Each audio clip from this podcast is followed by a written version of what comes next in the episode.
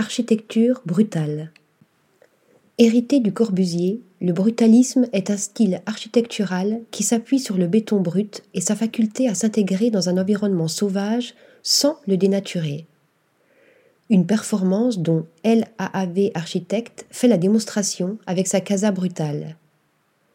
Surplombant la mer Égée, cette maison concept creusée dans la roche à flanc de falaise joue la carte du minimalisme.